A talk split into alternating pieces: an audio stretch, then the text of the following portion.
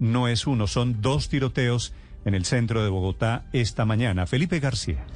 Sí, señor Néstor, el primer caso en el Consejo de Bogotá que contábamos hace un momento fue un caso de intolerancia. Mire, el vehículo Mazda rojo que le contaba se estrelló con la camioneta de alta gama que hace parte del esquema de seguridad del Partido Comunes, puntualmente de Israel Zúñiga, más conocido como Bencos Viojó. Allí, después del... De el choque, los del vehículo rojo, dos jóvenes que están capturados en este momento, un hombre y una mujer, emprenden la huida y es allí cuando los escoltas que iban en la camioneta reaccionan y disparan en varias oportunidades hacia el aire. Todo esto para que los implicados no se escaparan. Ya en este momento, Néstor, los vehículos fueron retirados de la vía, sin embargo, sigue cerrada toda la calle 34 hacia la entrada al deprimido de la 26, mientras que la policía adelanta la investigación. Lo único que nos han dicho hasta el momento es que a los dos capturados les van a imponer un comparendo nomás por hacer maniobras peligrosas. El segundo tiro tiroteo, Néstor, fue exactamente en la localidad de Mártires, calle 19 con, eh, con carrera 17. Un hombre que se movilizaba en bicicleta por la zona fue abordado por delincuentes en moto que le dispararon cinco veces. Ese fue el tiroteo que se escuchó hace un momento en el centro de la ciudad.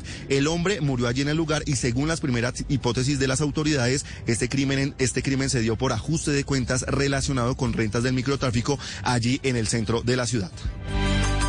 ¿Es Bencos Viejo, Felipe? Bencos Viejo, sí señor. Del Partido Común, es derivado del acuerdo de paz con las FARC.